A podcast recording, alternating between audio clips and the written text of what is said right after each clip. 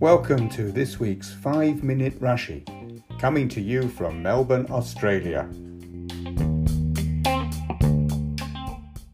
of Va'era contains seven out of the ten plagues.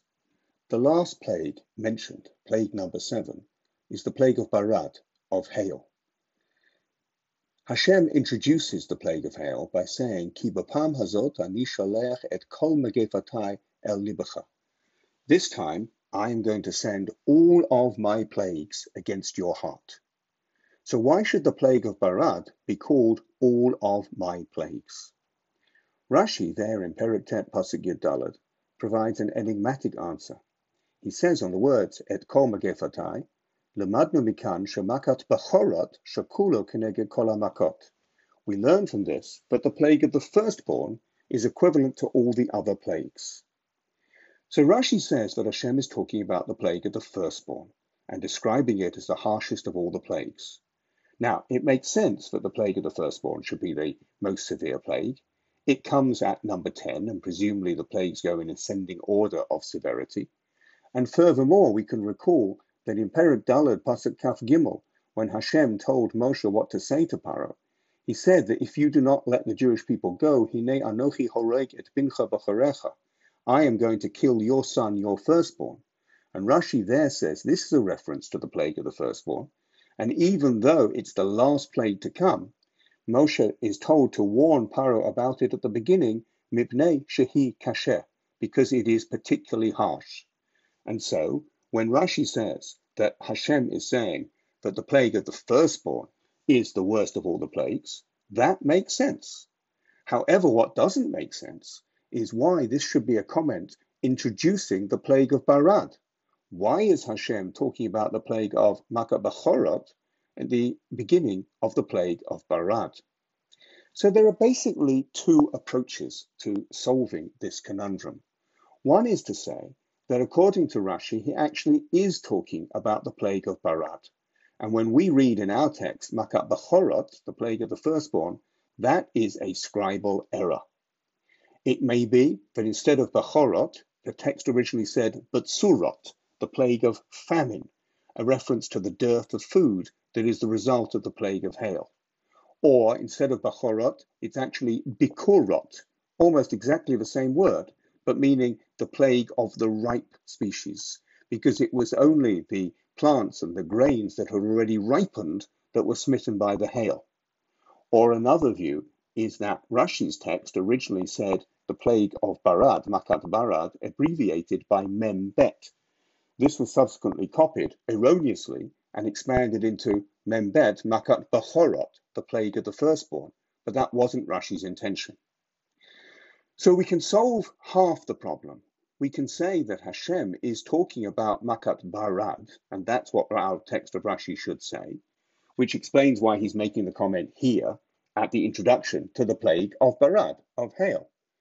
But then we're left with the other half of the problem. If Hashem is really talking about the plague of Barad, and if that's what really Rashi means, why does he say that the plague of Barad, the plague of hail, is equivalent to all the other plagues? Surely, plague 8, 9, and 10 in particular are worse than plague number 7.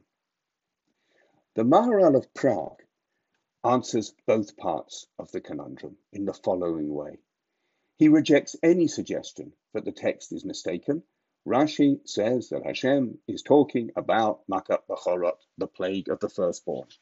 And now we understand why this is the most harsh of all the plagues, because the plague of the firstborn was precisely the most harsh of the plagues.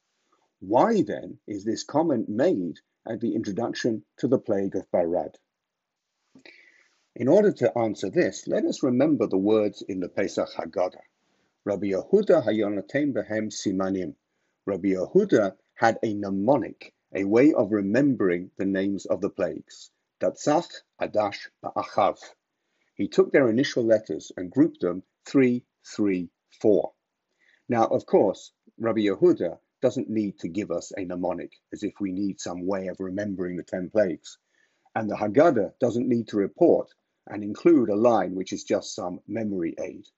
Says the Maharal, Rabbi Yehuda is telling us there's a significance to the groupings of the plagues 3, 3, 4. And we can see that as each group is introduced by Moshe visiting Paro first thing in the morning, because that's what he did in plagues 1 and 4 and 7, the introduction to each group changes subtly but significantly. In the first case, in Perek Zayin, Pasuk Yud Zayin, before the plague of Dam, before the plague of blood, the first plague, Moshe says that as a result, Bezot Teda ki ani Hashem. With this you will know that I am Hashem. In this particular five minute Rashi, we're not going into all the details of why plagues 1, 2, and 3 taught that message. But we can also notice that when plague number 4 is introduced in Perek Chet Pasuk Yud Chet, Hashem says there, as a result of this plague, Teda Ki ani Hashem bekerev haaretz. Now you will know that I am Hashem in the midst of the earth. In other words, that Hashem not only can bring plagues, but he can distinguish between certain types of people who get smitten by the plagues, i.e., the Egyptians, and certain types of people who don't, i.e., the Jews. Because from plague number four onwards, the Torah explicitly says that this will only affect the Egyptians. In plague number seven, the plague of Barad, there's also an introduction. Let's go back to Perek Tet Pasuk Yud Dalet. The end of that verse is Ba'avur Teidaki Ein Kamoni B'chol Haaretz, in order that you shall know that there is none like me in the whole world. The purpose, the educational purpose of the last four plagues was on a higher level than the previous two groups. The last four plagues showed Hashem's absolute and unequaled mastery over the entire universe.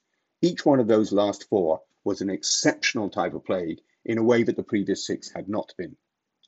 So says the Maharal, when Hashem introduces plague number seven, he's actually introducing the last group, i.e., plague seven, eight, nine, up to and including 10. And therefore, the introduction to Barad is at the same time the introduction to the last plague, Makat Bachorot. That is why Hashem says, with this, this time, Ani sholech et kol megefatai el libcha. I am sending all my plagues, my ultimate plagues, against you.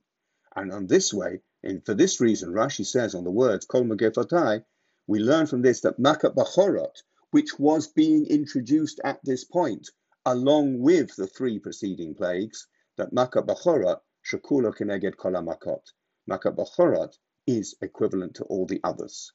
Now, thanks to this explanation of the Maharal, we understand why Rashi says that Hashem is referring to Makat Bachorot as the greatest of all the plagues, even at the time when he begin, brings Makat Barad, plague number seven, because that is itself an introduction to the last four plagues. Shabbat Shalom.